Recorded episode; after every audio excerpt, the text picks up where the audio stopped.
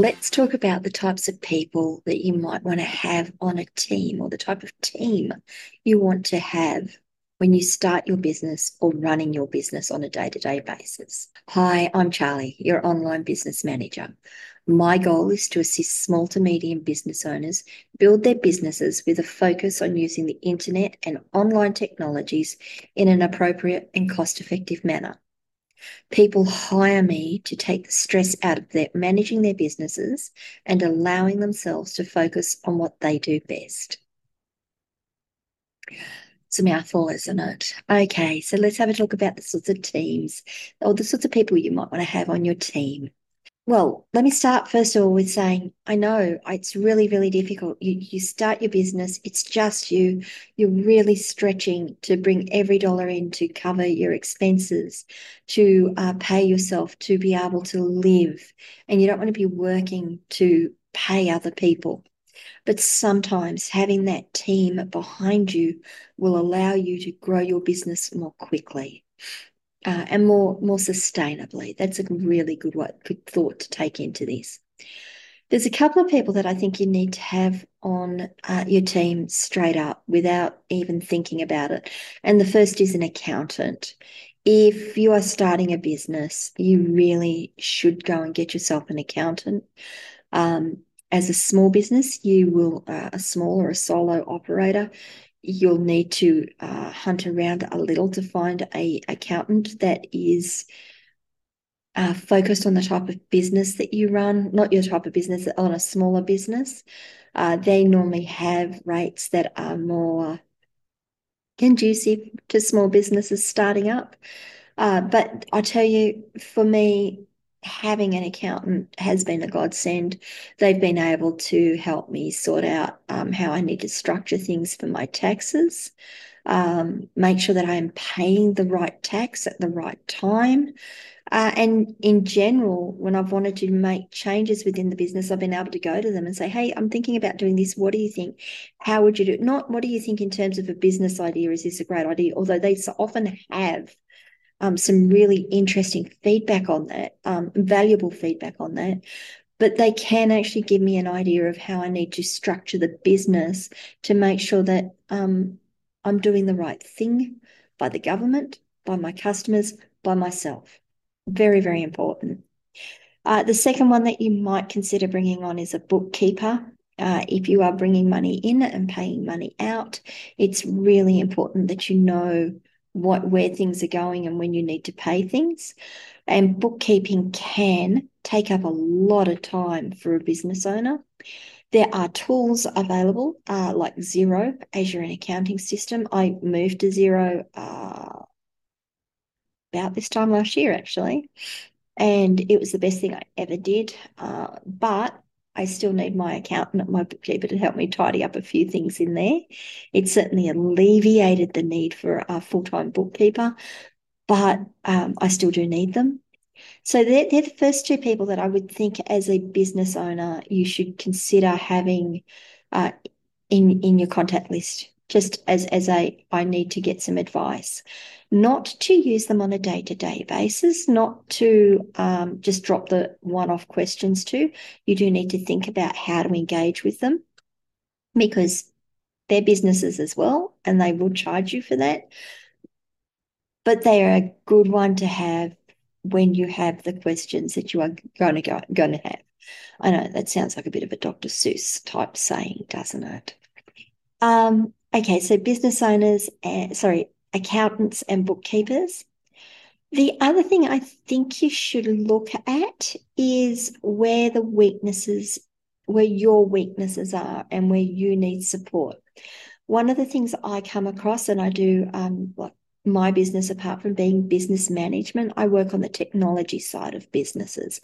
I help with websites, I help with emails, I help keep all of those systems running and people aware of what's going on and give training in it. If technology is something that you find leaves you cold, you find is just baffling and you're not sure what to do, if you're looking at all these words on the pages that you go to sign up for something and you're not sure what they mean, you need to have a tech person that you can go to, and not a low-level tech person, someone, I'm sorry, like me, and there's more than just me around. There are others that do what I do, that you can say, okay, I'm looking at doing this. Should I do it? And get some advice from them, and then perhaps even get them to do it for you. Now, one of the things I will do as a technology person when someone comes to me and says, I want to purchase this product, one of the first questions I'll ask is, what is it you're trying to do? What will this product do for you that you don't think anything else you have is doing, or anything else you've seen will do for you? That's one of the first questions that we'll ask. And, you know, from there, we can have a really good conversation about what it is you're trying to achieve. And generally, I can save you a few dollars just by coming up with a slightly cleverer way of doing things, or knowing what else is out there, because I get across all of that. So having a tech person that you can go and talk to about what you need within your business is really useful. The last one that I'm going to talk about is a virtual assistant. Now, virtual assistants can do a whole heap of things, as I'm sure we've seen showcased in any number of podcasts and in any number of articles out there.